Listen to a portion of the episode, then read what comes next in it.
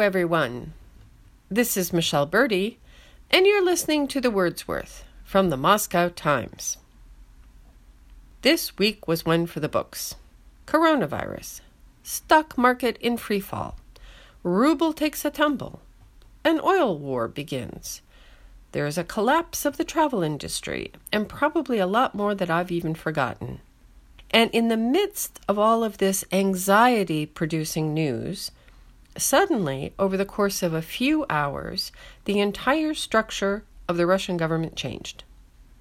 Former cosmonaut and current United Russia deputy to the Duma, Valentina Tereshkova, went up to the speaker's podium in the Russian parliament and began to change history. Tereshkova предложила поправку, согласно которой предлагается либо снять ограничения для президента на два срока, либо обнулить президентские сроки после принятия поправок в Конституцию. Tereshkova proposed either annulling the two term limitation of the presidency or, after amendments to the Constitution were passed, resetting presidential terms to zero. After that, Путин в Госдуме поддержал предложение обнулить его президентские сроки после принятия обновленной Конституции. In the State Duma, Putin supported the proposal to reset his presidential terms to zero after the revised constitution is approved. That got passed by the Duma in a nanosecond and all that remains is for the citizens of Russia to vote on the new constitution on April 22nd.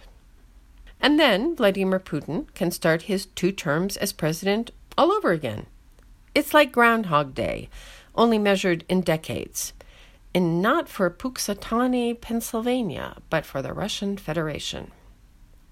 The key word in all of this is obnulit, which, with its verb pair obnulять, means to turn a meter or a gauge back to zero, or to cancel something out. For example, счетчики принтеров можно обнулить очень просто. Следует сделать сброс информационного сообщения о необходимости сменить картридж.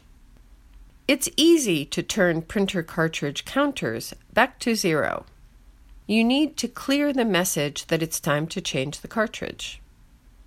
С бюджетом ничего не произойдет, если обнулить налоги на малый и средний бизнес.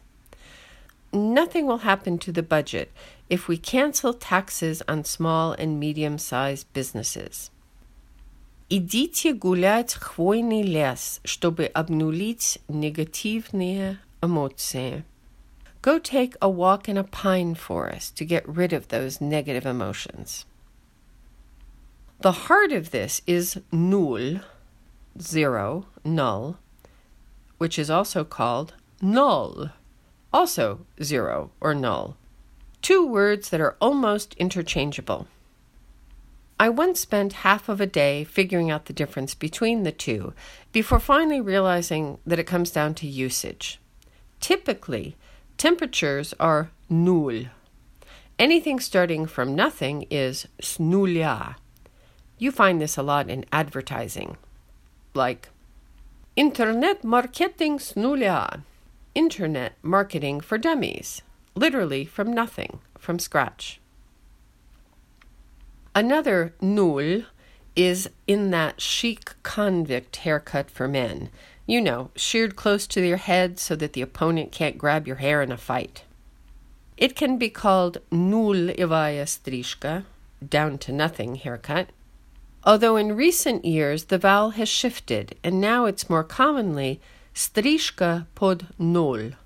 Either way, in English, it's a buzz cut.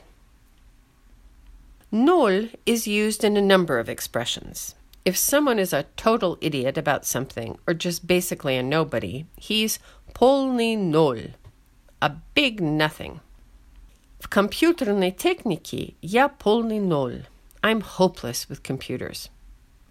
Or it's used in an expression that means no attention. Он прошел мимо. на меня ноль внимания, как будто меня просто нет в комнате. He walked by and he didn't even glance at me, like I wasn't even in the room. But that's just the basics.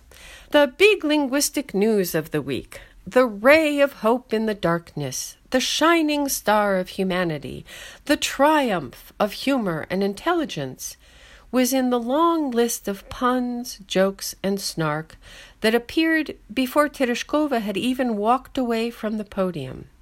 Russian wits had a field day with all those zeros and nullification. First of all, Valentina Tereshkova got her share of jokes. She was immediately renamed Nulentina Nulishkova, and someone suggested, давайте полет Терешковой обнулить и запустить повторно. Let's nullify Tereshkova's flight into space and send her up again. But Vladimir Putin got most of the attention and most of the new names. He was Obnulets, the nuller, Obnuleader, the null leader, and Obnudissimus, Nulissimo. In a nod to Nur Sultan Nazarbayev, the leader of Kazakhstan, whose rule also seems pretty much immortal, Putin is called not Nur Sultan, but Nul Sultan.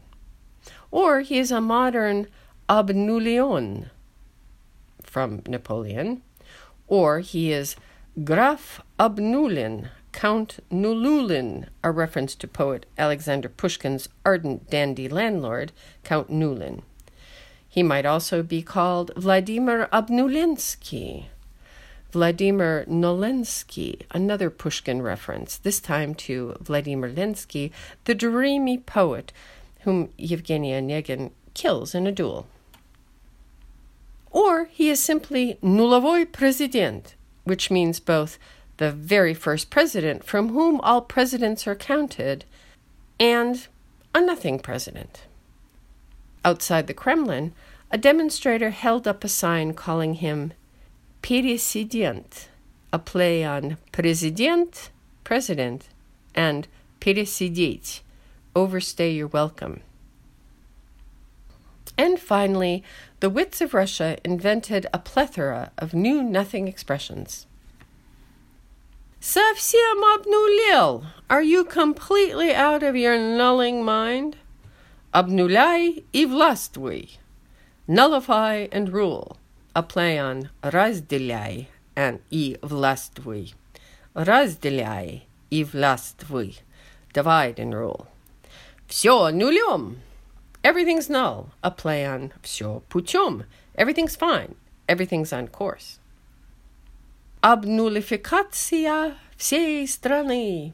The nullification of the whole country.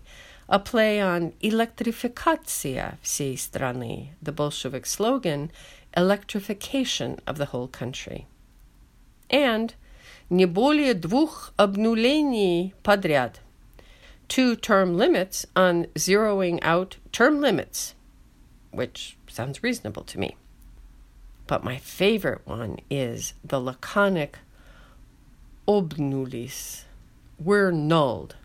A play on a word we can't print and that I can't quite say that means to be screwed. Now then, don't you feel better?